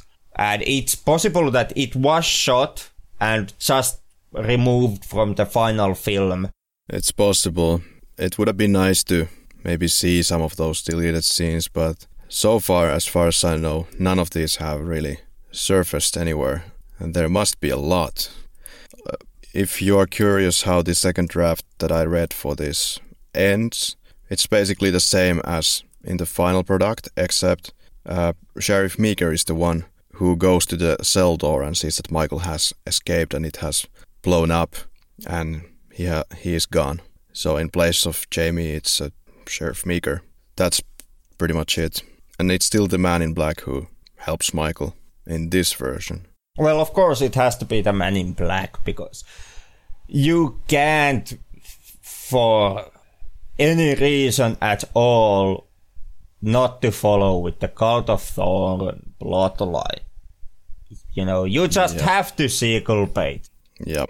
Well, that was a fun ride. Roll credits for Halloween 5. What did you think? Where to begin, right? It's not the low point of the franchise. As far as I remember, so, so, some of the later entries in this franchise, who knows? Maybe now that we, I revisit them for this podcast, maybe my attitude will uh, to these uh, some uh, entries that we are still to see in Halloween will soften. I'm not holding my breath, but you know, who knows? Miracles can happen. But remembering how much I hate what is still coming for us, I would say Halloween 5 is not the low point of the franchise. But this is, this is the turning point. This is, for me as a person who liked Halloween 4, this is the point where the shitstorm starts and the entire franchise ends up in free fall. And as a person who has some experiences on with the free falls, there is the fact that you have to somehow manage to cut that fall off. Because if you do not manage that, the moment when you suddenly come to full stop hitting the ground, it's gonna hurt like motherfucker. And that's my take on Halloween 5 as a as a film and as a part of this franchise. Yeah, the video that I shared from Dave McRae, this very informed Halloween person on YouTube's, he's laying it out pretty clearly that Halloween 5 is indeed the turning point to garbage, or I believe it is Donald Pleasence who said in one article, according to him, an article from the late 80s or early 90s, that in his words this movie is rubbish. And I agree. Dave McRae pr- pretty well broke down what is the issue here and how this movie is affecting the rest of the series. It is basically the movie that breaks the series and makes it the shit show that it now is. Because it's opening these ridiculous plot lines that they have not yet figured out how to deal with them, forcing Halloween 6 to explain what is going to happen and what this all meant, which drives the series into this situation where it cannot anymore rise up from. So they made like a sort of a reboot with Halloween H2O. Yeah, sounds about right. Is there anything that I liked about Halloween 5? Well, I like I said I like some of the cinematography. It's uh, it's pretty nice in places. I cannot really say anything good about the final soundtrack. There are some uh, nice 80s songs that kind of got stuck into my ears. I like the scene with Jamie connecting with Michael and that close up on the tear rolling down Michael's face.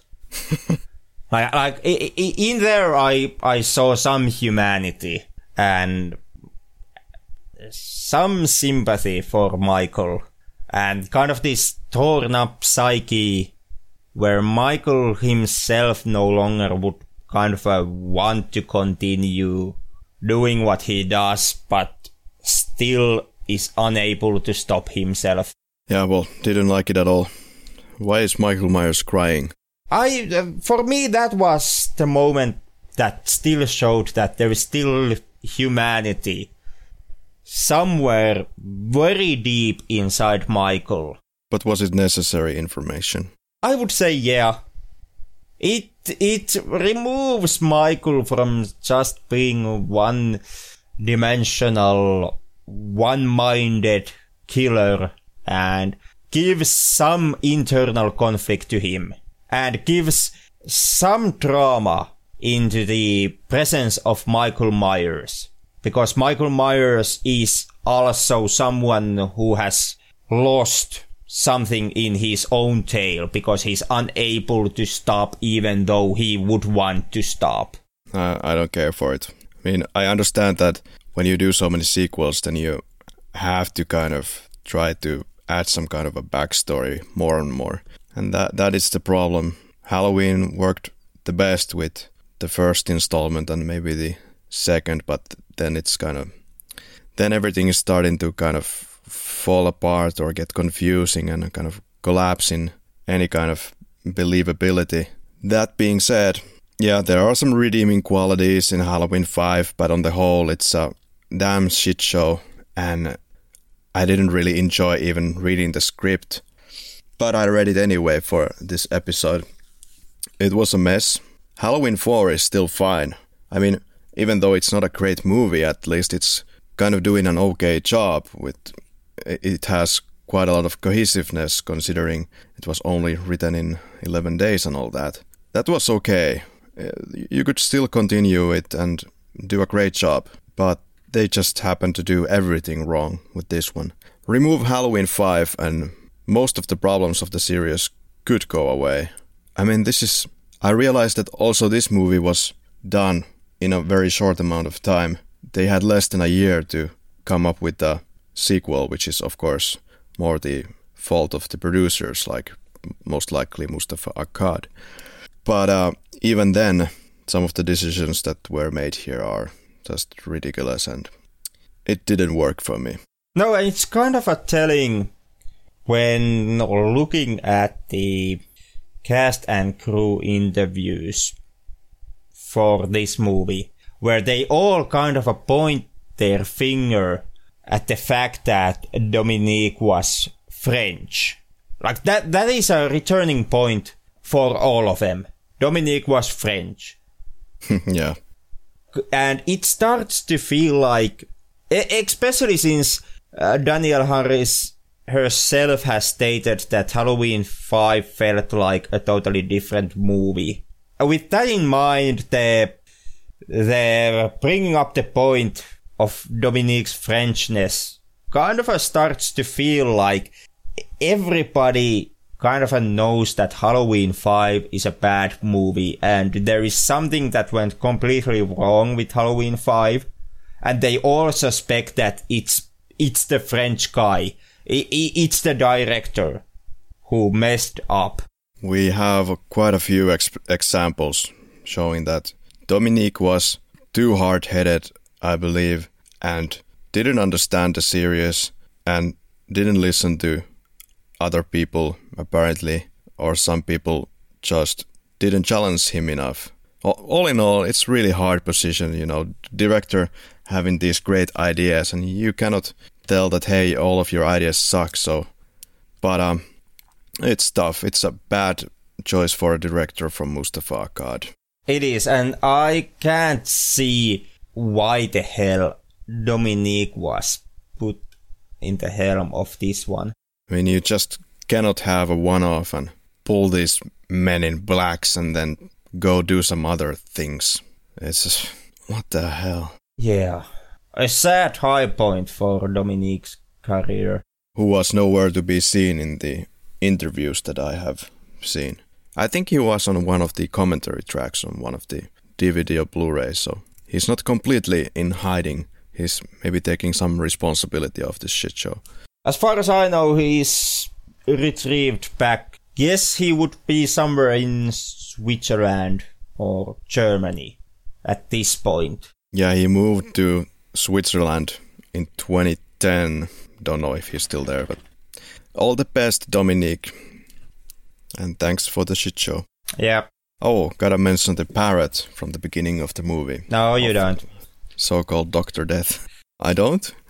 Because the sound of the parrot is, I believe, not the sound of a parrot at all. It is, in fact, the sound of a willow grouse, also known as riekko. How come I'm how come I'm not surprised? You can you can Google the sound of riekko, willow grouse, and compare it to that parrot. For fuck's sake, it's completely the same. And this happened by accident because I was visiting Warsaw and my colleague was, for some reason, playing the sou- sound tapes of riekko, willow grouse. And then I realized that, hey, he- wait a minute, this sounds exactly like that parrot in Halloween 5. Well, thank you, colleague. Awesome. I will include this to the podcast. Somehow I'm not surprised at all by the fact that they managed to fuck up even that one. So about the business aspect, the movie was shot on an estimated budget of three million dollars. Opening weekend USA, six million three hundred and thirty-two thousand dollars. Fifteenth of October, nineteen eighty-nine, and gross USA, eleven million six hundred and forty-two thousand dollars. So still, it is, I think, to this day, the worst performing Halloween movie of the franchise. But, well, it made its money back, and six years later, we continued with the wonderful Thorn trilogy to close it on a bang. And this film had one of the lowest international theatrical distributions of the series. Uh, it was released in Argentina, Colombia, France, Germany, and Turkey. Elsewhere, it was released straight to video. I can see why. Here we have a case where there really was given no incentive for the audiences to rush to see this one. It's basically the same old stuff without any added value to the viewer. The film had been fighting an X rating, and uh, they had to trim some sequences. So they trimmed down, I believe, the ventilation shaft part to keep it rated R. You really don't fi- meet the X rating that often. It's rating that's that's reserved for the excessive violence or explicit sexuality. So X rating mostly comes into play only in porn films or some really extremely graphical violent horror films. I found it uh, kind of weird that Myers is now the killer of kids because he was never into killing children. But here he is just happily driving Billy over with the car, and the whole plot of trying to kill his sister, or niece actually, I don't like it. I don't like that they've made him like that way. It's not a level playing field. It's just a bit disgusting. Then again, you can't expect a masked psychopath to have a code. After all, one of the original points of Michael was him being unknown. Uh, and so Michael having strict rules of conduct would lessen him being unknown as his code would partly define him. definitely a different relationship than Laurie Strode and Michael. What would you improve in the film? Basically everything, to be completely honest. I would have cancelled the script that they had, said that it's a shit show, and ask somebody to write a better one and delay the movie with an addi- additional year at least. Again, that's really not fixing this movie as it is making a completely new one. Which of course would be kind of the only way to take here because it's such of a complete diseased mess that you just can't fix only one part and save the movie that way.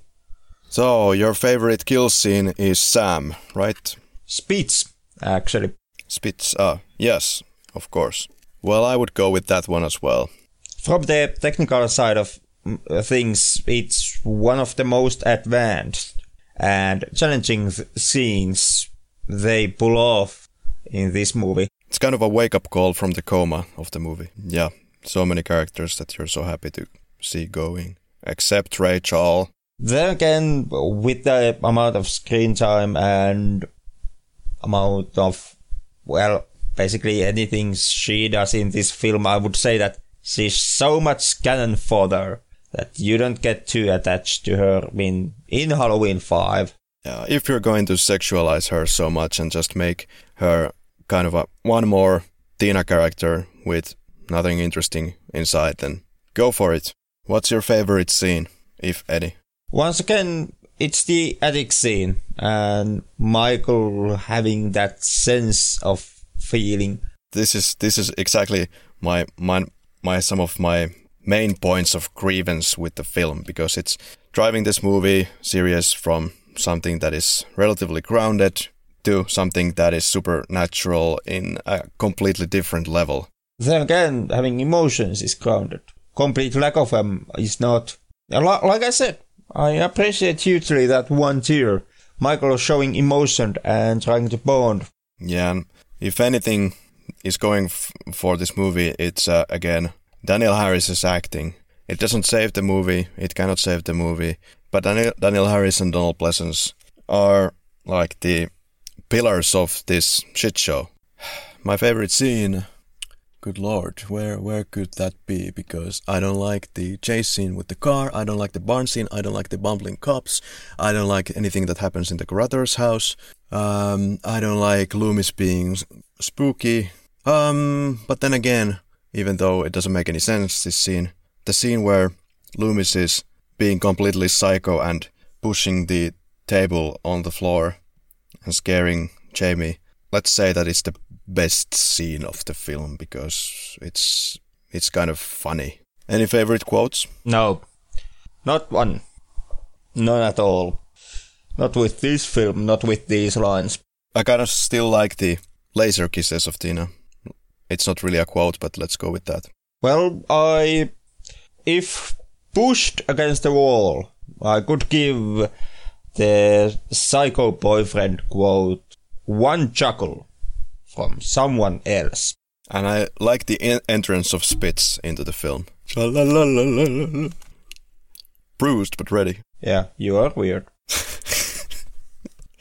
when you think of Halloween 5, The Revenge of Michael Myers, what's the first image that comes to mind? End credits. No, well, in all seriousness, it's the attic scene. Once again, the best scene of this movie. Yeah, it's it's either that for me or it's the start when Michael is rolling down the river, coming to the Doctor Death's or Doctor Oldman's house. Like in the fashion of Halloween 4, we see Michael Myers being vulnerable in so many moments, which is exactly the thing that they did not do in the original films. For example, swimming in the river. It's not memorable for its quality, it's memorable for being kind of hilarious. Memorable for its lack of quality. So, what's your overall feel? Would you recommend Halloween 5, The Revenge of Michael Myers? Fuck no! Avoid the film. Almost like a plague. No, I would not recommend Halloween 5. That being said, I know that everybody who is excited about Michael Myers will watch the movie regardless, but I would not recommend it for anyone. What is our next film? Kind of a self-explanatory. No, it's it's it's Meet the Fuckers. Well, I would rather take Meet the Fuckers instead of Halloween 6. Well, there isn't totally too many ways to speak about this film. I mean, I feel more chatty about a film when it has actually something going for it, I feel. Here it's just disappointment, disappointment after disappointment, and not even very funny or amusing disappointments at that. But uh, yeah, Halloween, The Curse of Michael Myers is our next viewing. And if you are still not a follower of our podcast, then click the button where it says follow. And also, you can find us on all the social medias that you can imagine. Thank you for your company, and hope to see you next week when we finish this so awesome Thorn trilogy. Can't wait to join you then. God help us all.